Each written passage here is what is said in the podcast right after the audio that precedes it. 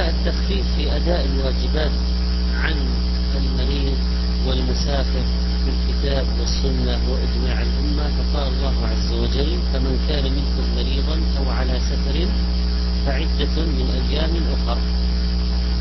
وفي صحيح البخاري عن عمران بن حصين أن النبي صلى الله عليه وسلم قال صل قائما فإن لم تستطع فقاعدا فإن لم تستطع فعلى وكان عمران رضي الله عنه يشتكي من مرض البواسير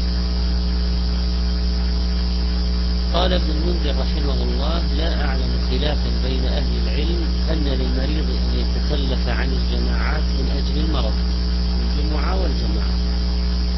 وقال النووي رحمه الله أجمعت الأمة أن من عجز عن القيام في الفريضة صلاها قاعدا ولا إعادة عليه ولا ينقص من ثوابه. عاجز ولا ينقص أجر المريض إذا صلى عن أجر الصحيح المصلي. في حديث أبي موسى رضي الله عنه أن النبي صلى الله عليه وسلم قال إذا مرض العبد أو سافر كتب له ما كان يعمل مقيما صحيحا. وقال الشيخ تقي الدين رحمه الله في القاعدة آه، التي ذكرها من نوى الخير وفعل ما يقدر عليه. من نوى أي عمل خير. وفعل ما يقدر عليه كان له كأجر الفاعل. كما لو فعله كاملا وأما بالنسبة للمريض فإن الصلاة لا تسقط عنه بحال على الراجح ما دام عقله ثابتا وسلم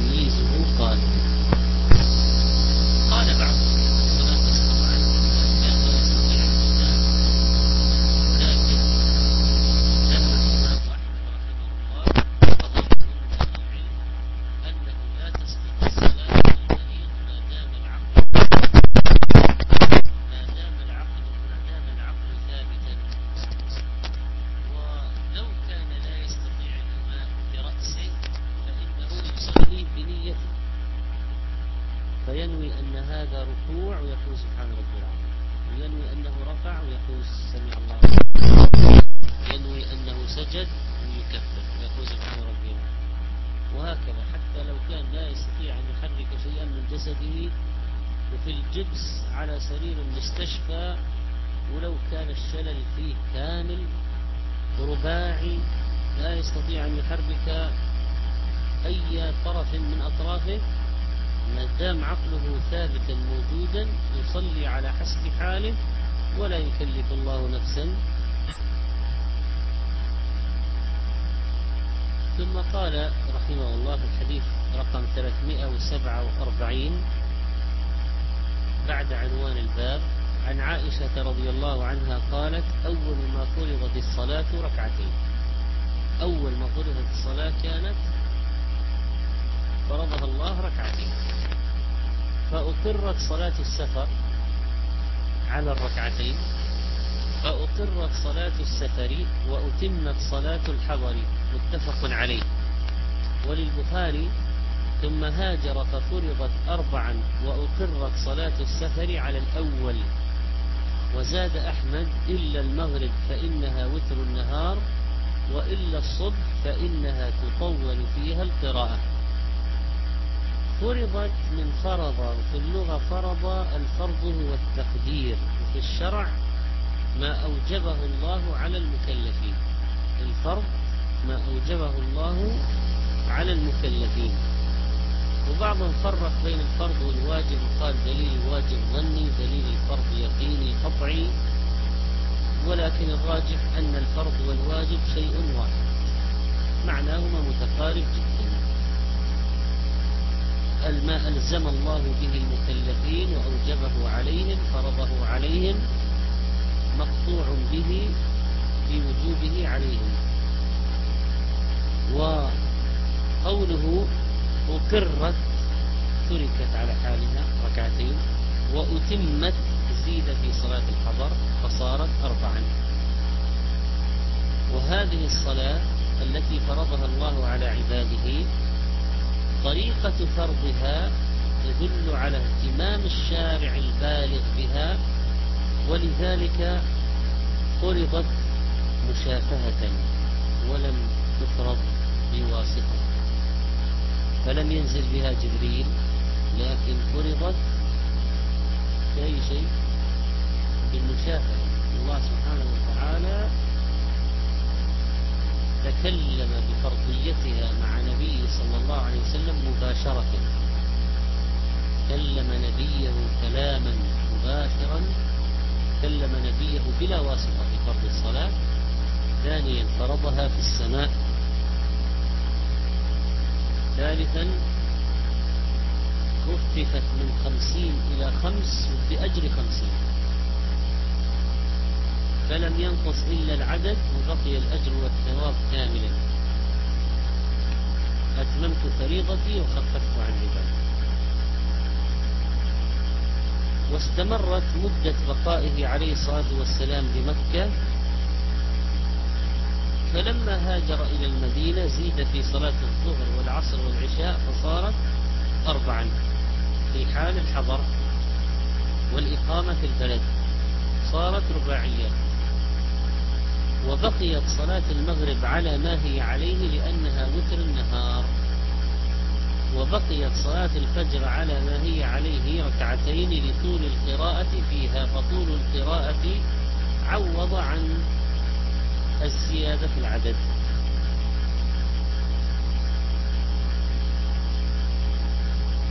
وقوله في الحديث أول ما فرضت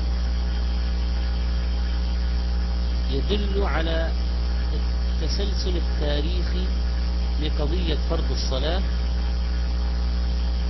وأنها أوجبت على العباد وألزموا بها من ربهم سبحانه وتعالى. فهم بعض العلماء من قوله فرضت الصلاة ركعتين ركعتين ثم زيد في الحضر بقية السفر أن السفر واجب أن يصليها الإنسان قصرا. قوله فرضت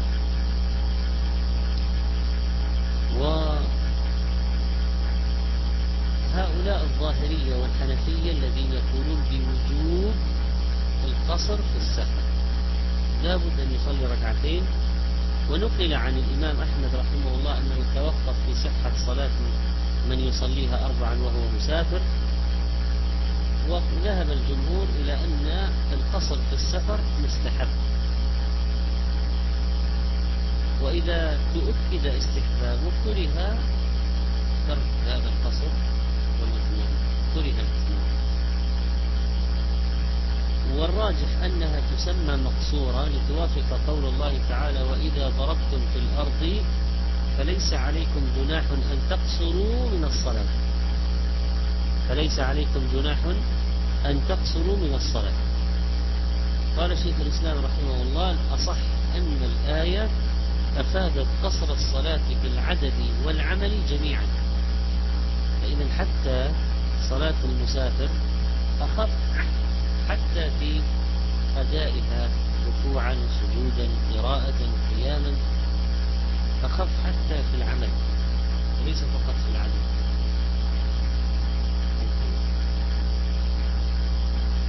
فكان عليه الصلاة والسلام يخفف مرة قرأ في السفر في صلاة الفجر التي الأصل فيها التطويل قرأ سورة كررها مرتين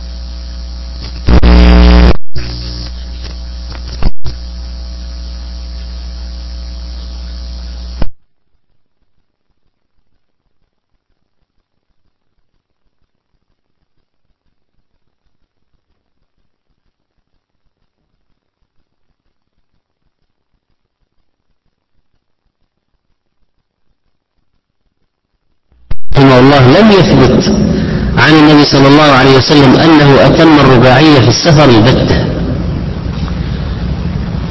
وقال الموفق رحمه الله القصر أفضل من الإتمام في قول جمهور العلماء.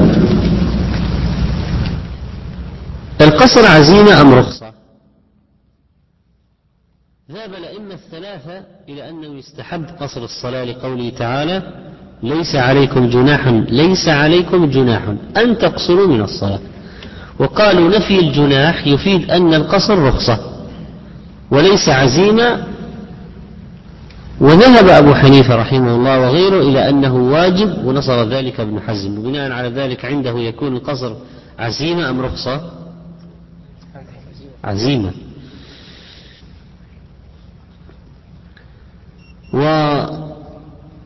والأولى للمسافر أن لا يدع القصر على أي حال اتباعا لسنة النبي صلى الله عليه وسلم وخروجا من خلاف من أوجبه بحجة قوية ولأن القصر إجماعا أفضل. وعن عائشة رضي الله عنها أن النبي صلى الله عليه وسلم كان يقصر في السفر ويتم ويصوم ويفطر. رواه الدار قطني ورواته ثقات إلا أنه معلول. والمحفوظ عن عائشة من فعلها وقالت إنه لا يشق عليه أخرجه البيهقي. طبعا هذا معناه أن الإتمام في السفر ممكن والصيام في السفر ممكن. أم فالحديث هذا ضعيف وقال ابن القيم رحمه الله لا يصح. وقال ابن القيم سمعت شيخ الإسلام ابن تيمية يقول عن هذا الحديث هو كذب على رسول الله صلى الله عليه وسلم وأنكر الحديث الإمام أحمد رحمه الله وابن حجر قال فيه اختلاف في اتصاله واختلف قول الدار قطني فيه فقال في السنن إسناده حسن وقال في العلل المرسل أشبه وقد ثبت في الصحيحين خلاف ذلك. و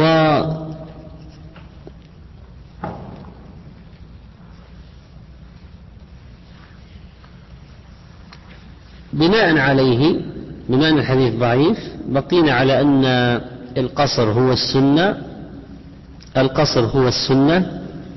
وقال شيخ الإسلام المسلمون نقلوا بالتواتر أن النبي صلى الله عليه وسلم لم يصلي في السفر إلا ركعتين ولم ينقل عنه ولم ينقل عنه أحد أنه صلى أربعا قط أنه صلى أربعا قط. وكذلك قال ابن عمر رضي الله عنه في الصحيحين كما في الصحيحين صحبت رسول الله صلى الله عليه وسلم وكان لا يزيد في السفر على ركعتين وأبا بكر وعمر كذلك.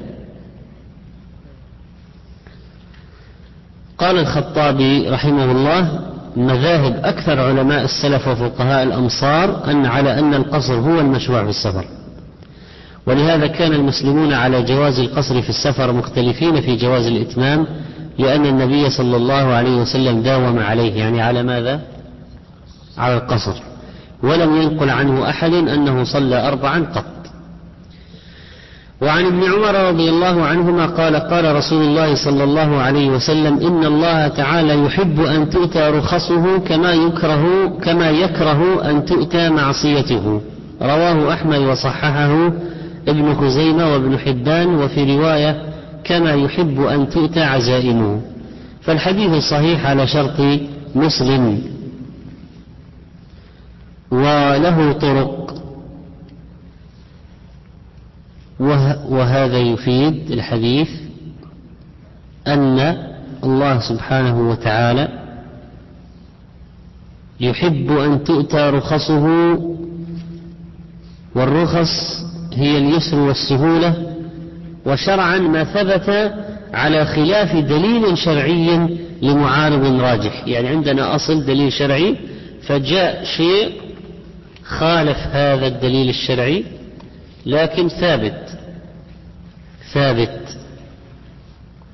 والرخص جمع رخصة عكس العزيمة جمعها عزائم والعزيمة هي القصد المؤكد. وشرعا حكم ثابت بدليل شرعي خال عن معارض راجح. فالرخصة والعزيمة إذن وصفان. وصفان للحكم الوضعي الموضوع من الشارع. فإذا الرخصة ما ثبت. على خلاف دليل شرعي لمعارض راجح وهي تيسير وتسهيل من الله سبحانه وتعالى على عباده وقال بعضهم الرخصة إسقاط الواجب. يعني في شيء واجب أسقط فكان الإسقاط رخصة كالصوم في السفر أو إباحة المحرم كأكل الميت للاضطرار وهكذا. هذا رخصة. والرخصة لا يمكن أن ترد إلا بسبب وإلا كان الشرع متناقضا. يعني لا يمكن أن نجد خطاب شرعي مؤكد يوجب شيء ثم دليل شرعي آخر يبيح هذا الشيء بدون سبب.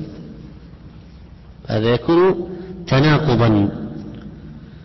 وهذه الرخصة وهذه الرخص كرم من الله سبحانه وتعالى ومنا على العباد.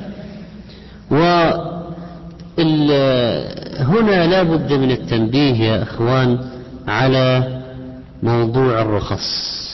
خصوصا في هذا الزمان الذي كثر فيه التساهل وعم فيه البلاء بأناس يترخصون ويرخصون للناس بغير دليل.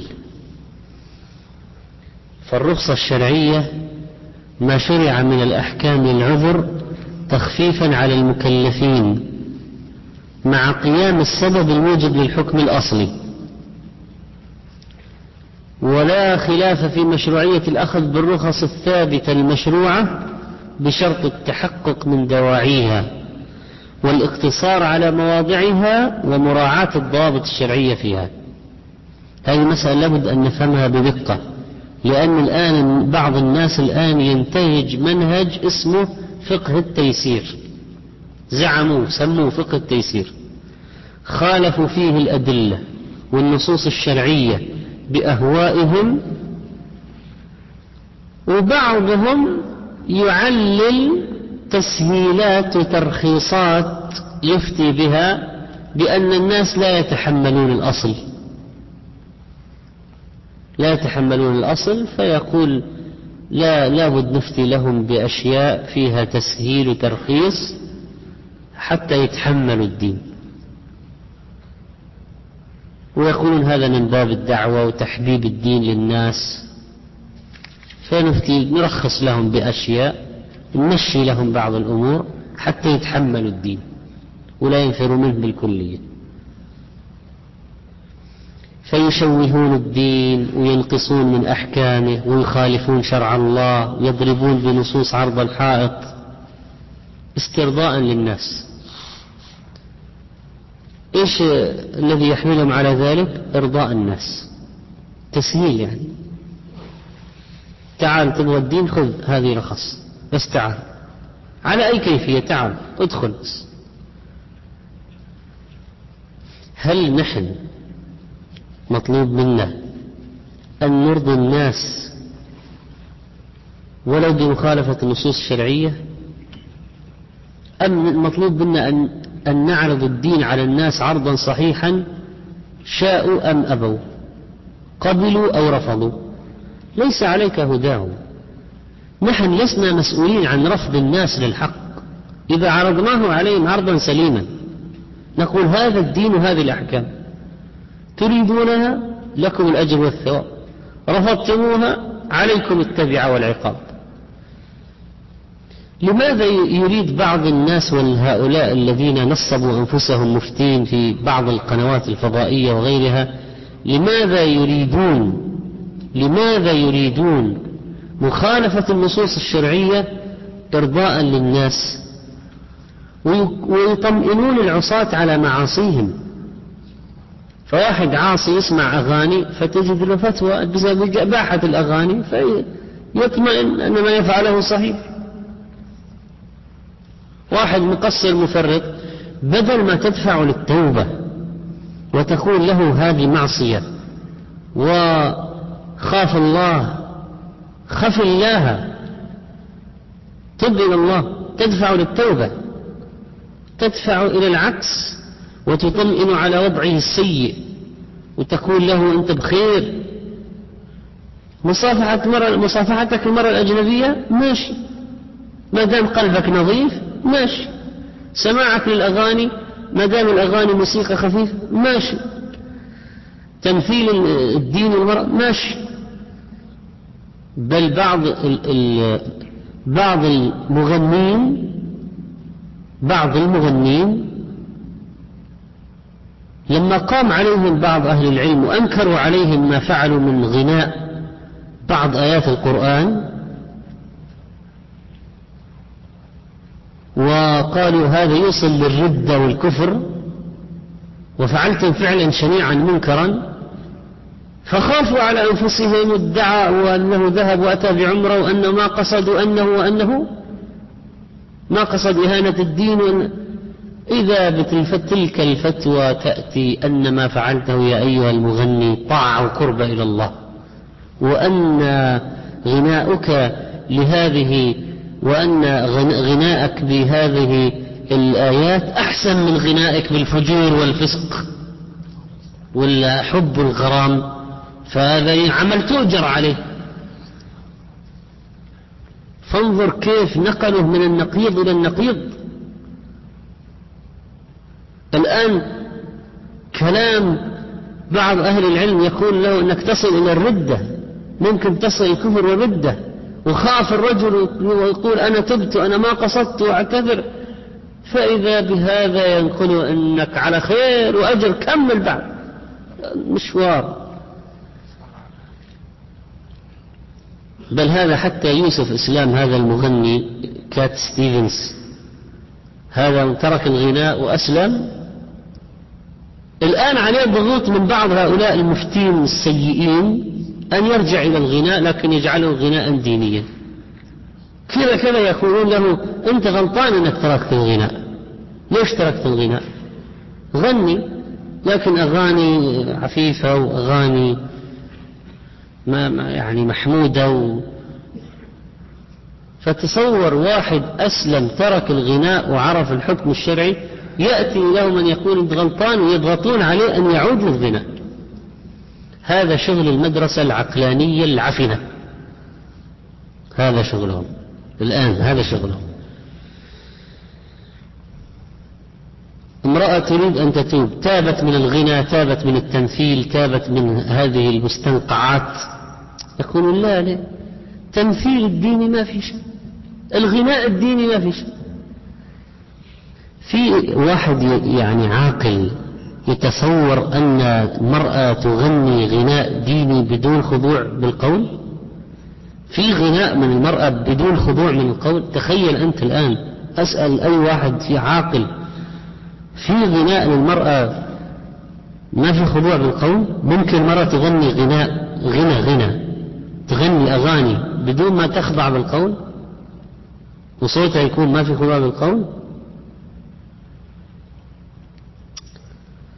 فأحيانا فعلا الواحد يندهش يندهش من السوء الذي وصل إليه هؤلاء المتساهلين وهؤلاء المفتين في انحرافاتهم وسوءهم وتشويههم للدين. نعم نريد أن ننقل الناس من الفسق إلى الطاعة وهؤلاء يريدون أن يردوهم بل يتباهى بعض هؤلاء المفتين بأنه يسمع أغاني فعلا لبعض النساء المغنيات. أم كلثوم وفلانة وفلان أنه يسمع يعني. يعني لا يكفي فقط لا يكتفي بإباحته بل هو يشهد على نفسه بالفسق ويقول أنا أسمع. ثم يكون من نتائج هذا العمل أن بعض الناس الذين تابوا من سماع الغناء رجعوا إليه مرة أخرى بسبب الفتاوى هذه. واحد تاب وكسر أشرطة الأغاني وخلاص صار يسمع قرآن يسمع الأذكار يسمع المحاضرات والدروس الخطب الكلام الطيب. بعد جاء الفتاة وقال ليش حرمنا أنفسنا؟ المشايخ يقولون أنها جائزة. فرجعوا إلى سماع الأغاني بسبب مصائب هؤلاء. تعال تريد تبني بيت بالربا؟ أنت في بلاد الكفار ما عندك بيت وأنت الآن مسكين بالإيجارات ممكن. في قول عند دور في المذاهب. من اللي يقول بجواز الربا مع في بلاد الكفار؟ حتى لو كان قول ليس هو قوله بدقة يلوى قوله ويؤتى به على نحو يمشي الحال. يلا يجوز تبني ممكن انك تشتري بالربا. يعني ممكن تقترض وتقترض من البنك بالربا وتبني بيت. أحسن لك من إيجار يكون لك بيت ملك. أوفر لك. كأن نحن نريد أن نوفر على الناس الأموال آه، ولو خالفنا الشريعة. لكنهم لا يقولون نحن خالفنا الشريعة. يكون هذا من يسر الدين. تقدم العملية للناس من يسر الدين. دراسة اختلاط انت بنتك ما في ما وجدت لبنتك جامعة غير مختلطة؟ ما في مانع. الدراسة مهمة وضرورية. طيب خلي بنتك تدرس مختلط. ما في مانع. العلم مطلوب والإسلام يحث على العلم و... والبنت هذه تجلس بجانب رجل ما ما دام قصدها طيب. لأن الشريعة تفصل بين النساء والرجال في المسجد. أطهر البقاع. تفصل وتقول شر صفوف النساء أولها وشر صفوف الرجال آخرها لأن في اقتراب. مع الفصل التام ما في صف صلاة صف صلاة مرة بجانب رجل. ينفصل وقال لو تركنا هذا الباب للنساء. وما دخل منه ابن عمر حتى مات. وليس للنساء وسط الطريق.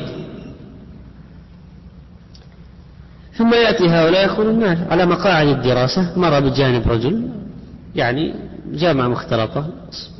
خلي بنتك تدرس جامعة مختلطة. العلم مهم. ولو ضاع ضاع سلكت المرأة ما يكون ما يمكن أن يؤدي إلى ضياع دينها وعفتها لأجل العلم. وهكذا فتاوى عجيبة غريبة.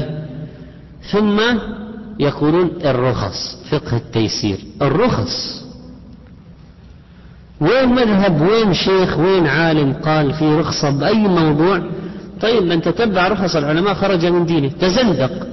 المنهج هذا يؤدي إلى الانفلات.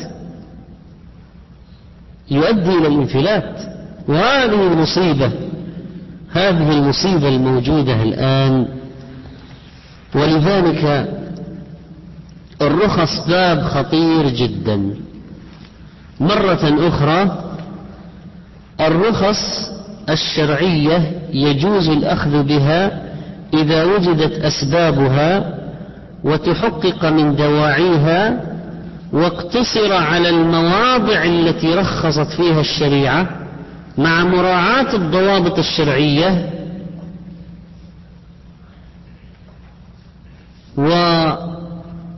من الأشياء التي جاءت من القواعد المهمة الضرورة تقدر بقدرها. الضرورة تقدر بقدرها. وبعض هؤلاء ما عندهم تقدر بقدرها. خلاص. يدعون إنها ضرورة ثم يفرعون فتح الباب. يفرعون على ذلك فتح الباب. خلاص ضرورة. طيب تعال نتناقش هل هي ضرورة أم لا؟ ما معنى ضرورة؟ يعني يموت يفقد طرفا من أطرافه يهلك هذا يؤدي الهلاك. لا يطلع القضية يعني أنه يعاني من بعض المشقة من ضغط مثلا من حوله. اعتبروها ضرورة.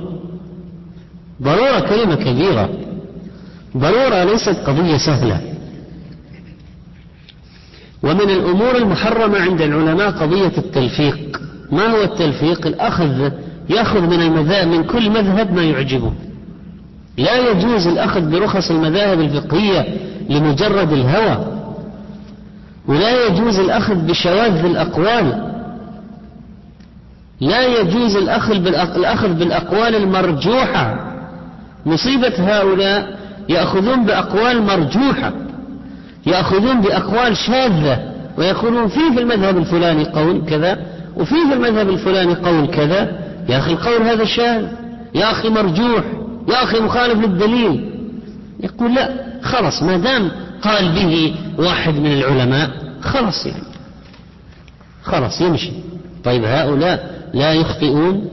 ما في عالم يشذ ما في عالم يخالف اتفاق العلماء.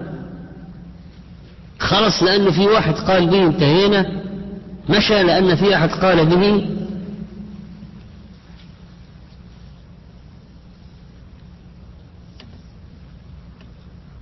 ولذلك نحن نعيش مأساة الآن في عالم الفتوى مأساة حقيقية. ونعاني تخريبا للدين من هؤلاء.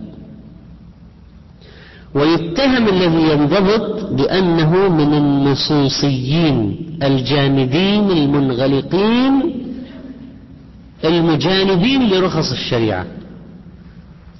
يقول لك أنت من النصوصيين. كيف يعني من النصوصيين؟ يعني أنت جامد على النص. يا أخي اتباع النص أبرك أكثر بركة وأحسن وأسلم من شغلكم التافه الذي تفعلونه هذا. المنفلت. أنا ألقى الله وأنا ما أمسك بالنص من آية وحديث أمسك النص وأمشي عليه وألتزم به. أبرك من أن أتبع شذوذاتكم وترهاتكم وتساهلاتكم السخيفة التي تأتون بها. ولا يغرنا أن يطبل لهم أكثر الناس ويزمر لهم أصحاب الهوى. أصحاب الهوى يعجبهم هذا الاتجاه. اتجاه هذا المتساهل هذا المفرط يعجبهم جدا. فيطبلون ويزمرون لهؤلاء ويكبرونهم ويضخمون أمرهم ويثنون عليهم. وطبعا هذا الذي يتساهل يغتر انبسط أنه يعني طبلوا له وكان قالوا له أنت الشيخ فعلا. أن ندور من زمان على ناس مثل كذا. يا ريت كل العلماء زيك. أيوة هذا التفتح التفتح وهذا الفقه وهذا الفهم وهذا الوعي. فطبعا يظن نفسه الآن يعني شوف نفسه بضاعة مطلوبة. يرى نفسه بضاعة مطلوبة. فيكمل المشوار يمشي. مزيد من الرغص. رخص 2000 ورخص 2001 ورخص 2002 والحبل على الجرار. هو رخص.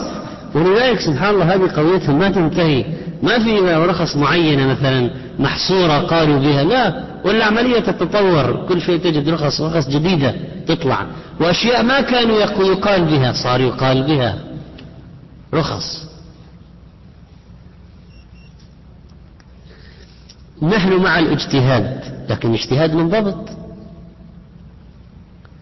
مراعاة الضرورة مطلوب شرعا لكن ضرورة أن تكون الضرورة فعلا. نحن مع الضرورة بشرط أن تقدر بقدرها. فإذا لا بد من التفقه في قضية الرخصة والضرورة ومعرفة الضوابط فيهما حتى لا تنفلت الأمور. مهم جدا. طالب العلم الآن في الزمن هذا يفقه ما هي قواعد الرخصة وقواعد الضرورة. وهذا من أبواب أصول الفقه. لأن بعض هؤلاء المفسدين يلعبون بأصول الفقه. يخدعون الناس بأصول الفقه. وطريقتهم هذه كما كما آه، يبث هذا معهد الفكر العالمي معهد الفكر العالمي الذي ينتج بعض المجلات والكتب الذين بعض الذين فيه عندهم تخصص في أصول الفقه لكن يستخدمون أصول الفقه في التلاعب. ولنقل أن نيتهم سليمة وحسنة وأنهم يريدون تحبيب الناس في الدين ويريدون التخفيف عن المسلمين ويريد... لكن الواحد إذا صار عنده أدوات مثل الطفل الصغير معه سكين وأشياء حادة ماذا يفعل بها؟ يفسد ممكن يفسد.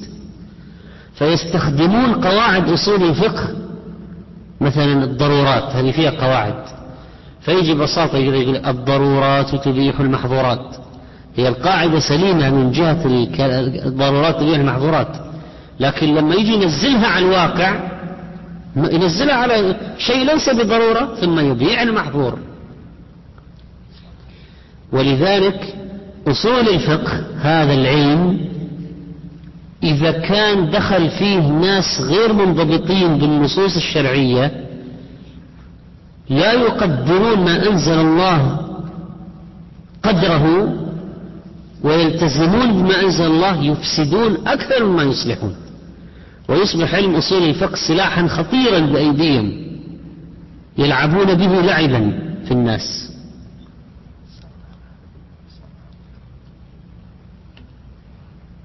ولذلك ينبغي فعلا ينبغي التدقيق في كلام هؤلاء وكشف عواره من النصح في الدين كشف التلبيس الذي يقوم به هؤلاء.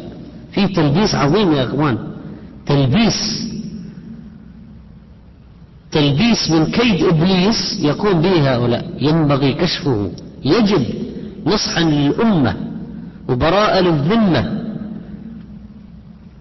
النصيحة لله وكتابه ورسوله وأمة المسلمين وعامتهم لابد ننصح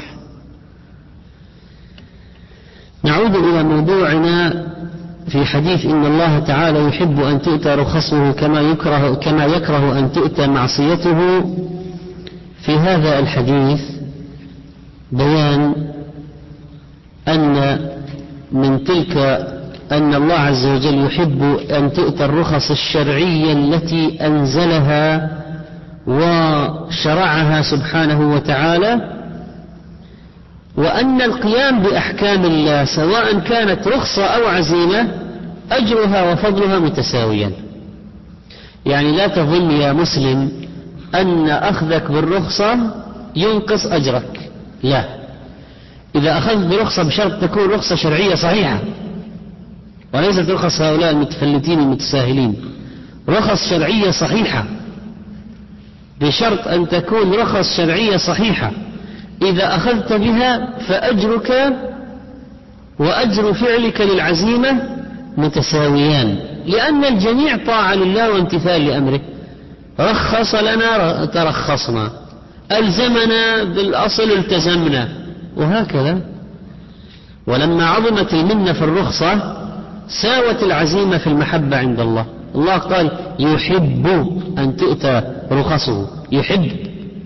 ولذلك يجيبون لنا رخص صحيحة تقول لي مسح على الجورب للمقيم يوم وليل المسافر ثلاثة أيام بلياليهن طيب. جمع الصلاتين للمسافر. طيب. قصر الصلاة للمسافر. طيب. جمع الصلاتين للمريض. طيب. جمع في المطر. والرياح الباردة العاتية الأعاصير الشديدة. طيب هات رخص صح. نحن نتفق الرخص هذا باب من الدين.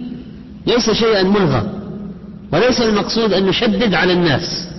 والشرع يرخص لهم نحن نشدد عليهم. لا لكن هات رخص صحيحة هات رخص بأدلة. هات رخص العلماء.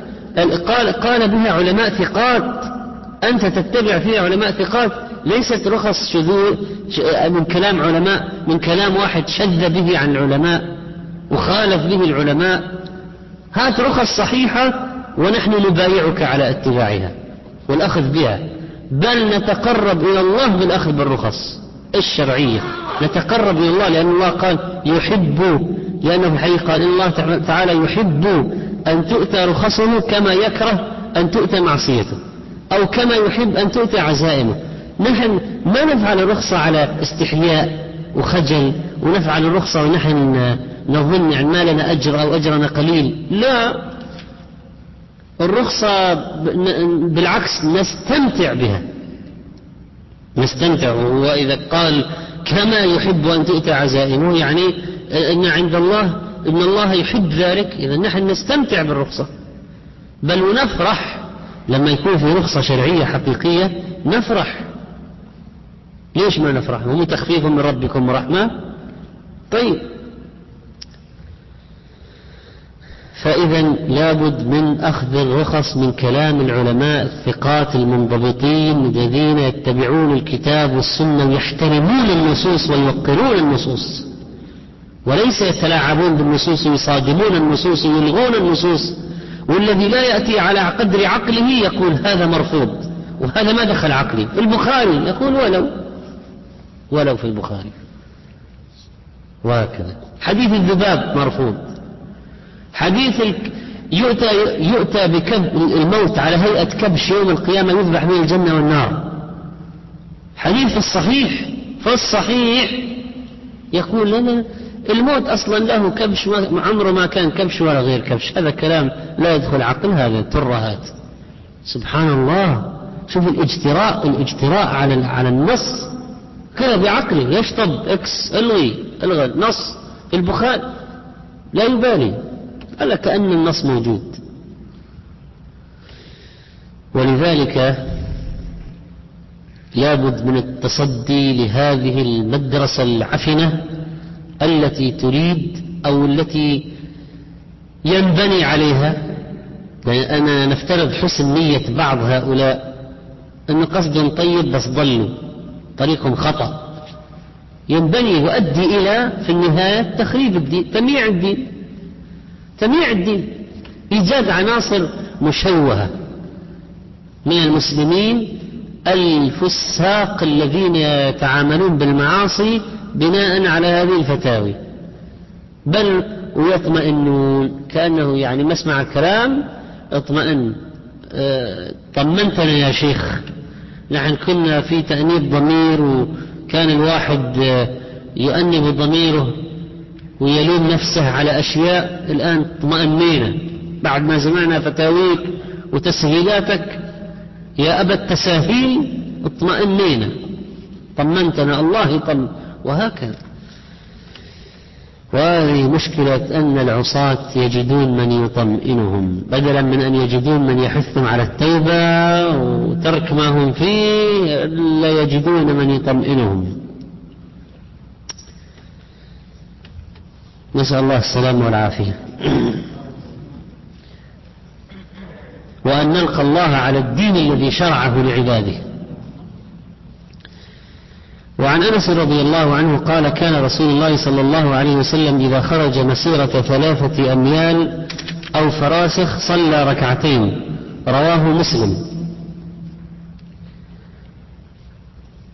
أميال ما المقصود بالميل؟ الآن طبعا يقولون الميل والكيلومتر. كل خمس أميال تعادل ثمانية كيلومترات. هذه مقاييس الحديثة يعني. فما المقصود بالميل؟ الميل والفرسخ كلمتان فارسيتان معربتان.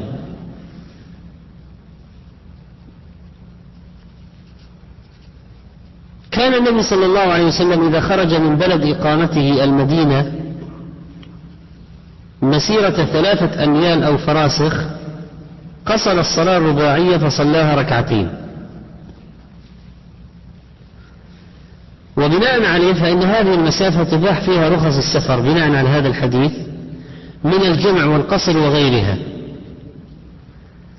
لكن ليس معنى ذلك أن هذه أقل مسافة للقصر لأن لابد أن نرجع إلى أدلة أخرى إذا أردنا أن نعين أقل مسافة للقصر. الفرسخ أربعة أميال. الفرسخ أربعة أميال. والميل كيلو متر ونصف الكيلو متر بهذه المقاييس الجديدة. وقول الراوي أميال أو فراسخ شك من الراوي وليس تخيير ليس الحديث إن أن الكلمتان أن هاتين الكلمتين من النبي من, من بمعنى أن أن أنك لو قطعت هذه المسافة أميال أو فراسخ لك لك أن تقصر. لا هنا الراوي شك فلا بد من التدقيق والتحقيق في هذه القضية.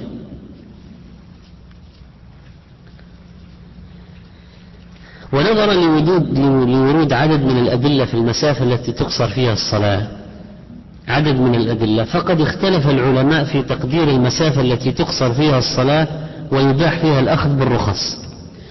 فذهب أبو حنيفة إلى أن أقل مدة تقصر فيها الصلاة هي ثلاثة أيام وتقدر بثلاث مراحل لسير الإبل المحملة ولا يصح بأقل من هذه المسافة. وذهب الأئمة الثلاثة إلى أن أقل مسافة للقصر هي مرحلتان لسير الإبل المحملة أيضا. طبعا كلمة مرحلة عند العرب لها مفهوم مفهوم معين. قطع مرحلة مشى مرحلة كلمة مرحلة لها مفهوم معين. وهذه المسافة عند الأئمة الثلاثة أو هذه المسافة تقدر بأربعة برد. البرد جمع بريد والبريد أربعة فراسخ والفرسخ أربعة أميال. فإذا قلت قلنا الآن إن المسافة التي تقصر فيها الصلاة أربعة برد جمع بريد. فضربنا أربعة في أربعة لكي نعرف الفراسخ. كم يطلع النتيجة؟ ستة عشر الفرسخ أربع أميال. اضرب في أربعة. كم؟ أربعة وستين. قلنا الميل كيلو متر ونصف كيلو متر اضرب أربعة وستين في واحد ونصف طيب هذه قضية تقريبية طبعا. ما هي بالأرقام بهذه الدقة؟ هذه قضية تقريبية ولذلك العلماء قدروها بثمانين كيلو مترا العلماء المعاصرين قدروها تقريبا بثمانين كيلو مترا قالوا إذا زاد عن هذا قصر. تباح رخص السفر إذا قطع هذه المسافة. طيب إذا المعتبر الآن المسافة وليس الزمن. نعم؟ لأنك الآن بثلاثة أيام ممكن تلف الكرة الأرضية كذا مرة. صح؟ إذا كل المعتبر المدة ما في قصر إلا بثلاثة أيام أو إلا بيومين مثلا. هذه اليومين ممكن الآن تلف فيها الكرة الأرضية أكثر من مرة. ولذلك المعتبر هنا المسافة. إذا قطعت هذه المسافة بأي شكل كان بأي مدة كانت لك أن تترخص برخص السفر. سيارة طائرة جمل صاروخ. وذهب كثير من محققي العلماء إلى أنه لا يوجد دليل صحيح صريح على تحديد مسافة القصر. وأنك لو فكرت في القضية طيب لو واحد قطعها الآن بساعة طلعت واستطورت وسائل المواصلات وطلعت طائرات سريعة جدا وتقطع المسافة هذه بدقيقة دقيقتين المسافة 80 كيلو هذه مثلا. خلاص نقصر. أم ماذا؟ من أول الدواب سيرها معين يعني مهما جبت أسرع جمل وأسرع هو لن يفرق كثيرا عن الجمل الآخر لن يفرق كثيرا يعني. لن يكون هناك تفاوت شاسع.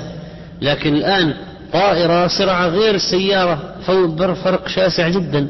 وإذا صارت الطائرات أسرع من الآن هم الآن يتكلمون عن طائرات الطائرات القادمة الجيل القادم من طائرات السفر أسرع من الصوت بمرتين أو أكثر. طيب. ضعفي سرعة الصوت. فكيف ستكون القضية إذا؟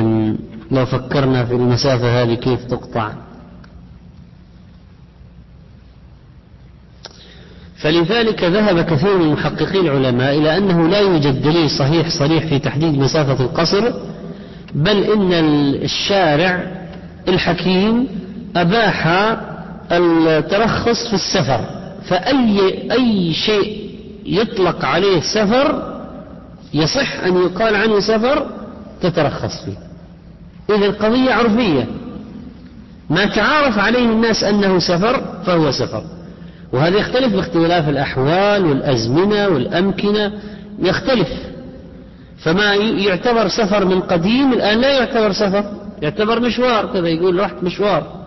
من أول كان يعتبر سفر ويتجهزون له ويحملون الأمتعة ويودعون أهليهم. وخطورة الطريق. الآن لا بعض بعض ما كانوا يودعون أهليهم من أجله ويحملون الأمتعة العظيمة والتزود بالطعام والزاد والماء. و... الآن يعتبر مشوار. فلذلك رفض بعض العلماء تحديد مدة معينة تحديد مسافة معينة وقالوا خلاص القاعدة كل ما عد سفرا أبيحت فيه الرخص. قال ابن قدامة رحمه الله في المغني تواترت الأخبار أن رسول الله صلى الله عليه وسلم كان يقصر في أسفاره حاجا ومعتمرا أو غازيا وكان لا يزيد على ركعتين. وأجمع أهل العلم على أن من سافر سفرا تقصر في مثله الصلاة أن له أن يقصر الرباعية فيصليها ركعتين. وذهب أبو عبد الله من هو أبو عبد الله الإمام أحمد رحمه الله إلى أن القصر لا يجوز في أقل من ستة عشر فرسخا والفرسخ ثلاثة أميال فيكون ثمانية وأربعين ميلا وذلك مسيرة يومين قاصدين. عنده إذن أن مسيرة يومين قاصدين هو السفر الذي تقصر فيه الصلاة. وقد روي عن ابن عباس وابن عمر خلاف ما احتج به أصحابنا وإذا لم تثبت أقوالهم امتنع المصير إلى التقدير الذي ذكره لوجهين. أحدهما أنه مخالف للسنة امتنع المصير إلى التقدير الذي ذكره امتنع لوجهين. أحدهما أنه مخالف للسنة ولظاهر القرآن الذي أباح القصر لمن ضرب في الأرض. هو قال إذا ضربتم في الأرض ليس عليكم جناح أن تقصروا الصلاة؟ ضربتم ضرب في الأرض؟ مفهوم. فظاهر الآية متناول كل ضرب في الأرض. طبعا ما ما تقول واحد راح إلى بيت جاره إنه هذا ضرب في الأرض ضرب في الأرض باللغة العربية عند العرب يعني ضرب في الأرض. ثاني أن التقدير بابه التوقيف. إذا أردنا أن نقدر مسافة معينة أو مدة معينة لابد يكون متوقف على دليل. فلا يجوز المصير إليه برأي مجرد والحجة مع من أباح القصر لكل مسافر. قال شيخ الإسلام ابن تيمية الفرق بين السفر الطويل والقصير لا أصل له في كتاب الله تعالى ولا في سنة رسول الله صلى الله عليه وسلم. بل الأحكام التي علقها الله بالسفر علقها مطلقا. يعني ما قال إذا سافرتم سفرا طويلا وإذا سافرتم سفرا قصيرا علقها بالسفر مطلقا. فالمرجع في السفر إلى العرف هذا كلام شيخ الإسلام تيمية رحمه الله. فالمرجع في السفر إلى العرف فما كان سفرا في عرف الناس فهو السفر الذي علق به الشارع الحكيم. يعني الأحكام والرخص تبع المسافر. وقال ابن القيم رحمه الله في الهدي النبوي زاد المعاد في هدي خير العباد لم يحدن رسول الله صلى الله عليه وسلم لأمته مسافة محدودة للقصر والفطر بل أطلق لهم في مطلق السفر والضرب في الأرض أطلق لهم. وهذا ما اختاره كثير من محققي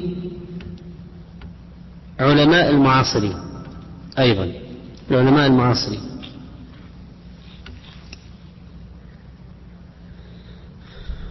فإذا المسألة على العرف. ما تعارف عليه الناس أنه سفر فهو سفر. طيب قال بعضهم إن الحكم إذا خلا من ضابط يضبطه كان عرضة للتلاعب والخضوع للهوى. هذه ملاحظة يعني سجل ملاحظة. أن إذا قلنا ما في ضابط ما في كيلومترات معينة مسافة معينة مدة معينة مثلا ما الذي سينتج عن ذلك؟ أن بعض الناس ممكن يتلاعب ويقول خلاص هذا سفر أنا أنا عرفي ولا أنا أظن أن هذا سفر مثلا. إن الحكم إذا خلا من ضابط يضبطه كان عرضة للتلاعب والخضوع للهوى. وإن الفقهاء نظروا فوجدوا أنه ليست كل مسافة معتبرة لاستباحة الرخص. فوجب وصف السفر الذي تستباح به الرخص حتى لا يتعرض المكلفون لإشكالات. يعني الآن لو قلنا نحن القاعدة هذه إن مسألة عرفية. من الملاحظات التي ستترتب على ذلك؟ أنه ممكن بعض الناس يقول لكن أنتم ما حليتم لنا المشكلة. يعني لو كنا الآن المسألة عرفية ما حليتم لنا المشكلة. لأن هذا ممكن يقول هذا سفر هذا يقول لا هذا ليس بسفر وهذا فما ضبطتم لنا بضابط معين ومساء شيء ما حددتم تحديدا نقطع به الطريق على المتلاعبين. فحلوا لنا المشكلة. فوجب وصف السفر الذي تستباح به الرخص حتى لا يتعرض المكلفون لإشكالات أو تهاون بسبب سحب الرخص على غير ما أبيحت له. فقد ورد في الصحيح أن بعض الصحابة كان يحافظ على الصلاة في مسجد النبي صلى الله عليه وسلم وهم من أقصى العوالي وهي على أربعة أميال. وطبعا لم تكن لهم رخصة القصر ولا الفطر. وورد في الصحيح أن أهل الصفة كانوا يحتطبون فيبيعونه ليطعموا به الفقراء. ومسافة الاحتطاب يعني واحد يخرج مدينة يدور على حطب قد تزيد على الوارد في حديث أنس هذا. والذي يمكن حمله على بداية القصر لا غاية أو نهاية السفر. وأن رسول الله صلى الله عليه وسلم وصف السفر وقدره بحد في موضع آخر وهو وجوب المحرم للمرأة. وجوب المحرم للمرأة. والذي يدل بمفهومه على أن ما كان أقل منه فهو معتبر. فالسفر الذي تعلق الذي الذي الذي يعلق بآراء متباينة لا تجتمع على ماهية معلومة. هذا فيه خطر ولذلك قال بعضهم لازم نحدد المسافة. فالمسافة التي حددوها تقريبا ثمانين كيلو متر هل ممكن نقول إن الخلاصة يعني أن السفر مسألة عرفية. إذا تعارف الناس على أن هذا سفر فهو سفر وإذا اضطرب العرف رجعنا إلى المسافة التي قدرها الجمهور هي 80 كيلو. كمخرج حل. نقول السفر عرفي لكن لو اضطرب العرف. نرجع إلى أي شيء. ما يضبط القضية. لو حصل إشكال نرجع إلى شيء يضبط من الضوابط التي ذكروها. ولعل هذا يكون شيئا عمليا تحل به كثير من الإشكالات في هذه القضية.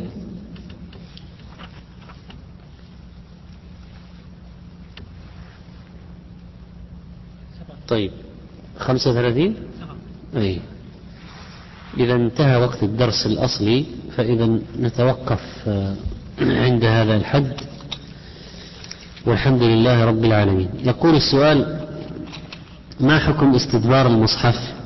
إذا لم يقصد إهانته فإنه لو صار المصحف خلفه لا يضر ذلك.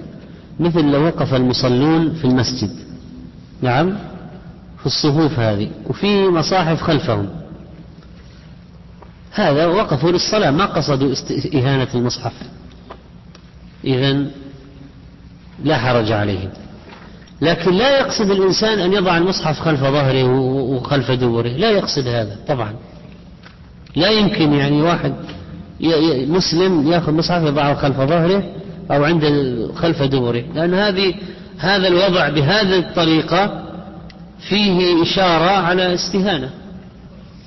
لكن لو حصل من غير قصد واحد جلس في الصف ووراء في حاملات مصاحف رفوف مصاحف. هذا لم يقصد الإهانة هذا جاءت المسألة بوضعها هكذا بطبيعة المكان. ما صحة حديث من صلى لله أربعين يوما في جماعة كتب له براءتان براءة من النار براءة من النفاق؟ هذا حديث حسنه بعض أهل العلم كما فعل ذلك الشيخ الألباني رحمه الله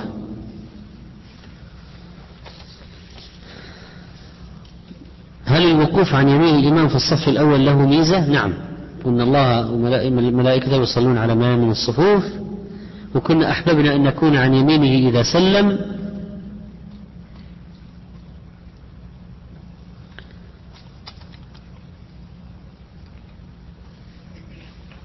صحة حديث رحمه الله امرئ صلى قبل العصر أربعا ضعفه بعض بعض أهل العلم وحسنه بعضهم. ولكن هذه الأربع قبل العصر يعني قبل الإقامة بعد دخول الوقت ليست في المنزلة كالسنن الرواتب. ليست في المنزلة كالسنن الرواتب ولا يحافظ عليها كما يحافظ على السنن الرواتب. أنا أصلي الفجر في مسجد ثم آتي لحضور هذا الدرس بعد الصلاة فهل أصلي ركعتين الإشراق بعد الدرس؟ نعم. نعم. هل يجوز دفع بعض أموال الزكاة في بناء مساجد؟ ليس بناء المساجد من أبواب من مصارف الزكاة الثمانية. ليس. بناء المساجد من من مصارف الزكاة الثمانية. وفي سبيل الله الجهاد. وأدخل الإمام أحمد رحمه الله فيه حج الفريضة لمن لا يستطيع نفقة حج الفريضة لحديث إن الحج والعمرة لمن سبيل الله.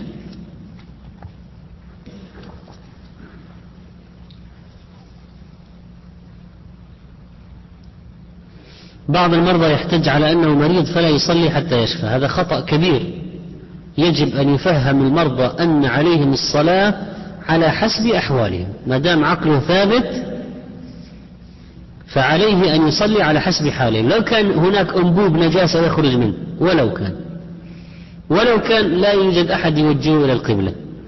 ولو كان لا يستطيع الوضوء يتيمم. ولو كان لا يستطيع الوضوء ولا التيمم يصلي على حسب حاله.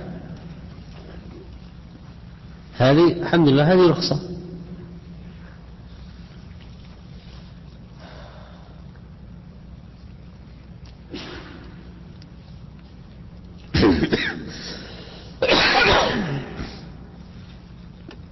يسمع بعض الشباب يسمع بعض المفتين أنه يجوز أخذ اللحية أخذ من اللحية بحجة الرخصة رخصة إيش؟ حتى تتزين يعني؟ حتى يطلع شكل الشعر متناسق هذه رخصة؟ لكن لو واحد قال أنا إذا عفيت لحيتي أتعرض لسجن عشر سنوات. كذا يعني. هذه رخصة. ليه؟ لأنه يتعرض لأذى شديد لا يطاق. عشر سنوات سجن هذه هذا أذى شديد. لو قال ممكن أضرب إلى الموت نقول نعم هذه رخصة. لكن لو قال إذا عفيت اللحية يعني يمكن يصير علي مثلا آه، يوقفونني يمكن يوقفونني ساعة من الزمن. خلاص احلق اللحية على طول لأنا لا. في شيء متحمل ما يجوز حلاقة اللحية لأجله. يقول يمكن يقولوا لك كلمتين مثلا كذا يعني. كما يقول عامة يعني نأكل بهدلة كذا يعني. أحلق اللحية لأجل كلمتين؟ يتحمل طبعا أتحمل. لكن لو كان يتعرض لأذى لا يطيقه كالسجن الطويل. والضرب الشديد المفضي إلى الهلاك أو إلى إتلاف عضو من أعضائه ونزول الجراحات العظيمة به. أي هذه قضية أخرى. هذه مسألة أخرى. ولذلك هنا هنا آه، هذا مثال. كيف أن بعض الناس ممكن آه، إيه يعني آه، تتعطل؟ لا لا أحرص أحلق له تعطل ساعة أحلق له فإذا يجب أن تقدر الضرورة بقدرها.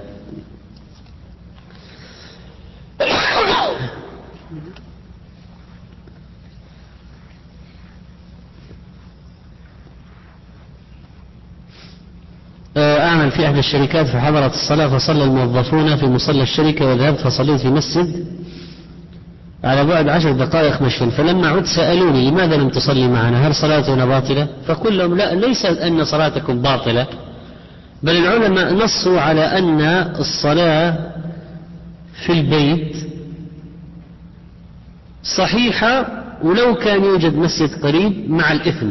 صحيحة ليست باطلة.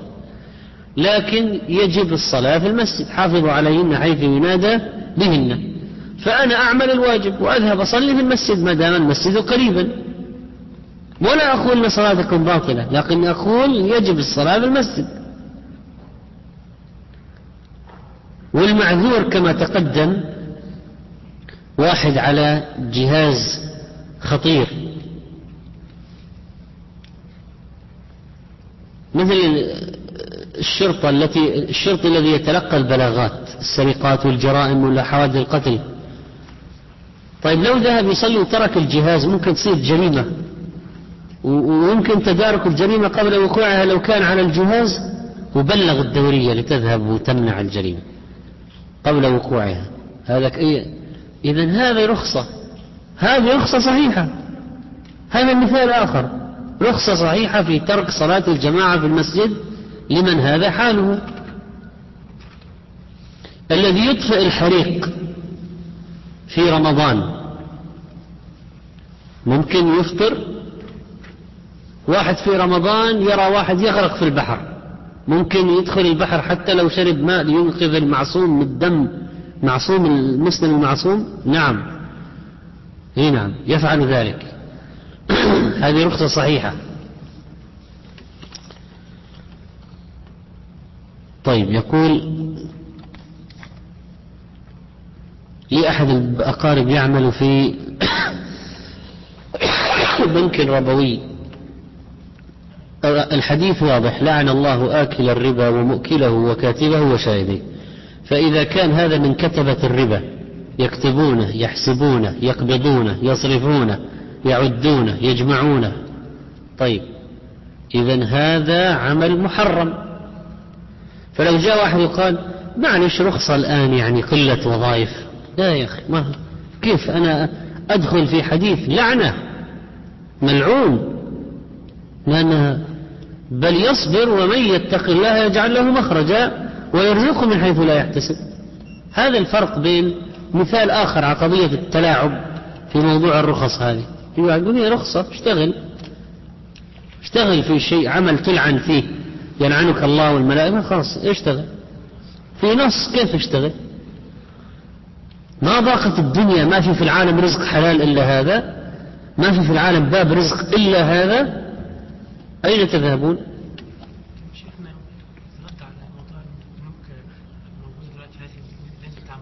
هذه هذا مثال على رخصة أفتى بها علماؤنا الثقات. رجل إذا ما وضع ماله في البنك يضيع أو يسرق. رجل إذا ما وضع ماله في البنك يضيع أو يسرق. وما وجد إلا مكان بنك ربوي. ماذا يفعل؟ يقول دع المال يضيع ويتعرض للسرقة. فأفتى العلماء الثقات غير المعروفين بالتساهل.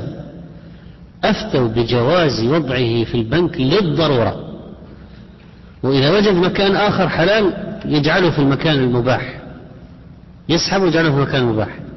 إذا هذه رخصة. الآن صار هذا الفتوى هذه فعلا ضرورة واضح فيها الضرورة لأن الشريعة لا تقول خلي مالك يضيع ويسرق ولا تحطه في بنك روي لا تقول لا يمكن الشريعة ليس هذا من الشريعة. حتى لو ضاع مالك وسرق راح مالك. خلاص احتسب واصبر وخلي مال يضيع. لا المال عزيز على الإنسان. فلا بد أن يجعل في مكان أمين.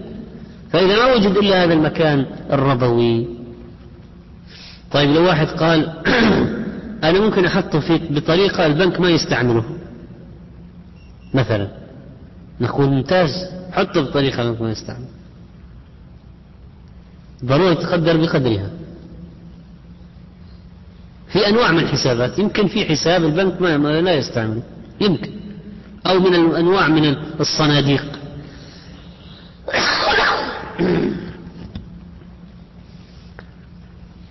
لو أشكل علي أمر وسمعت أنه قد رخص في فعله وأنا لا أعلم أنه حرام وحلال ماذا أفعل؟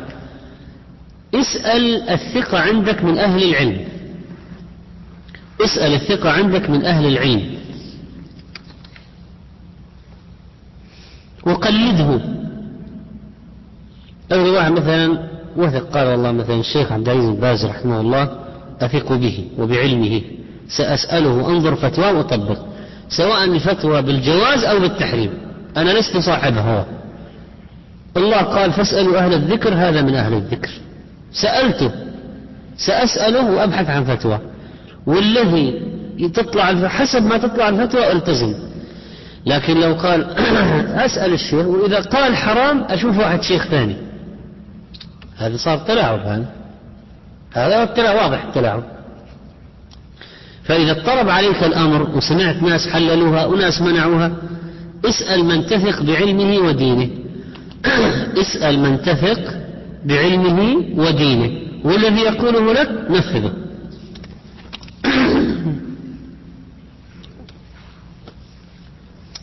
يقول إذا تغير عرف الناس في اعتبار السفر كما هو حاصل فهل يؤثر ذلك في الحكم؟ نعم على قول العلماء الذين قالوا إن السفر مرجعه إلى عرف الناس يتغير الحكم فما كان فما كان سفرا وليس الآن بسفر عرفا عند الجميع عند الجميع ليس بسفر الآن إذا خلص لا لا لا نترخص فيه ولا نقصر ولا نجمع الصلاتين ولا نمسح ثلاث أيام على الخفاف إلى ولا نفطر في رمضان خلاص.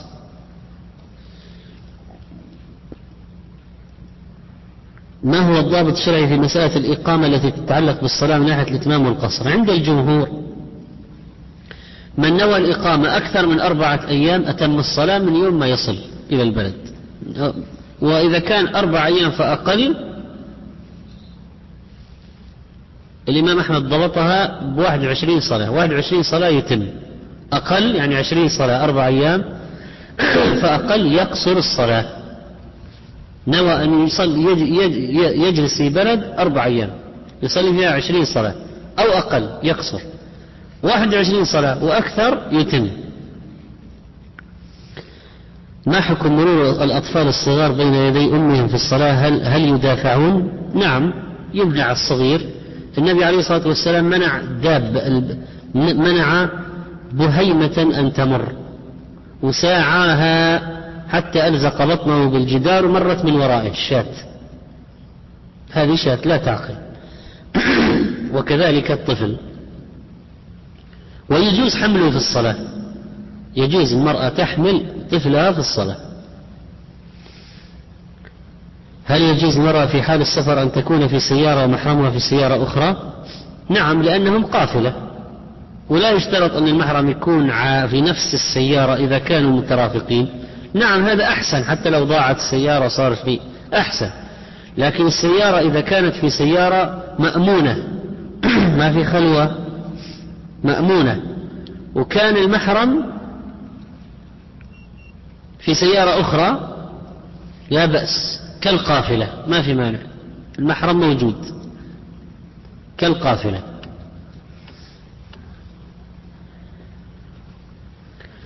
سافرت إلى مكة بقصد العمرة وبعد وصولي بالطائرة إلى جدة جلست يومين في جدة ثم ذهبت لأداء العمرة. إذا كان عندك نية جازمة بالعمرة من قبل فلا يجوز لك أن تحرم من جدة. يجب أن تحرم من الميقات. ترجع إليه وتحرم منه. فإن لم تفعل وحرمت من جدة وأنت جاي بنية جازمة بالعمرة فعليك دم. يذبح في مكة يوزع على فقراء الحرم أما لو أنشأت النية من جدة يعني لم تذهب بنية جازمة بالعمرة ذهبت إلى عمل في جدة قلت إن تيسر لي اعتمرت إن لم يتيسر لي رجعت بدون عمرة. حسب الوقت يمكن يتسع يمكن ما يتسع. إذا من المكان الذي جزمت به وأنشأت النية الجازمة بالعمرة تحرم منه. بعد أداء لصلاة المغرب اكتشفت في الملابس نقطة دم. ما حكم الصلاة في الملابس دم؟ من اكتشف نجاسة في ثوبه بعد الصلاة فصلاته صحيحة كما دل عليه حديث خلع النعل في الصلاة فإنه بنى على صحة صلاته على صحة أول صلاته. وأكمل الصلاة.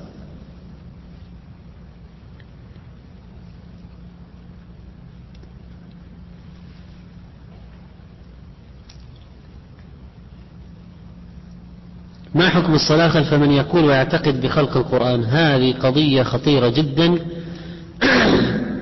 وذهب عدد من الأئمة إلى كفر هؤلاء كالإمام أحمد رحمه الله كفر الذين يقولون بخلق القرآن. ولذلك آه، لا يصلى وراءهم.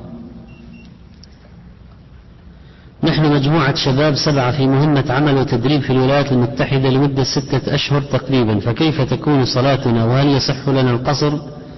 علما أن هناك مسجد يبعد عنا من عشرة إلى خمسة عشر دقيقة بالسيارة.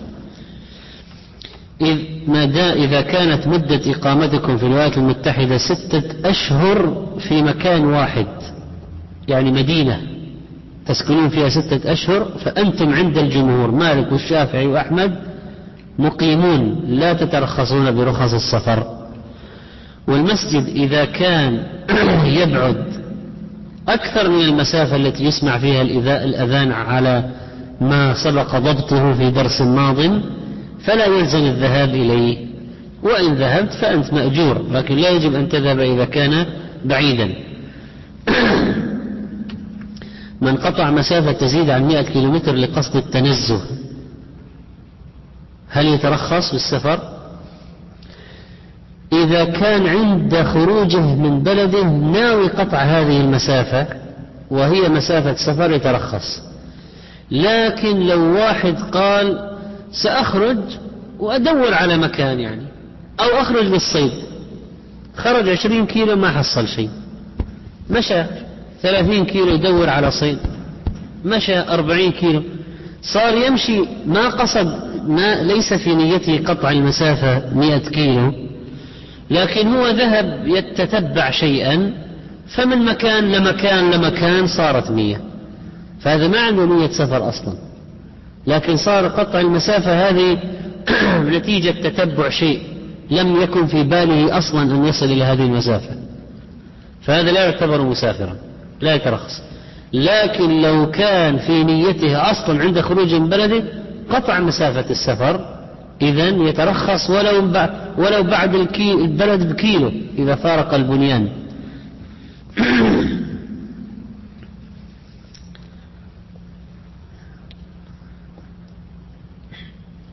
أعيش في أمريكا وقت درس قبل صلاة المغرب. فماذا تنصحونني؟ هل يمكنني الصلاة في البيت حتى لا يفوتني الدرس؟ لا.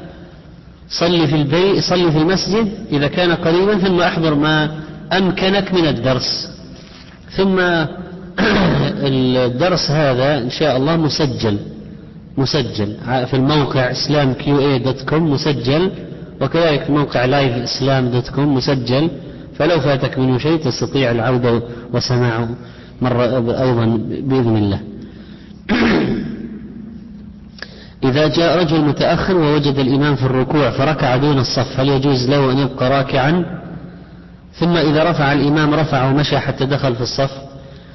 طبعا بعض العلماء لم يجيزوا هذا أصلا وبعضهم أجاز ذلك إذا لحق الإمام في الركوع ودخل معه وهو راكع. ولذلك الأحوط للإنسان أن لا يفعلها.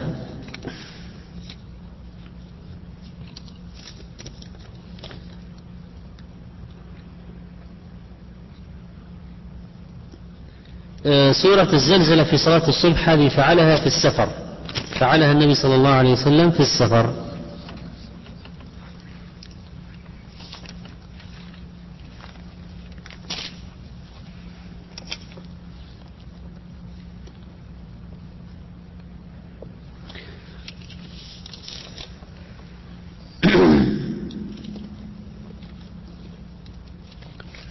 طيب نكتفي إذا بهذا القدر. هناك سؤال في الم... يبدو في المواريث طويل. يأتي صاحبه لمعرفة ما المراد. وصلى الله وسلم على نبينا محمد.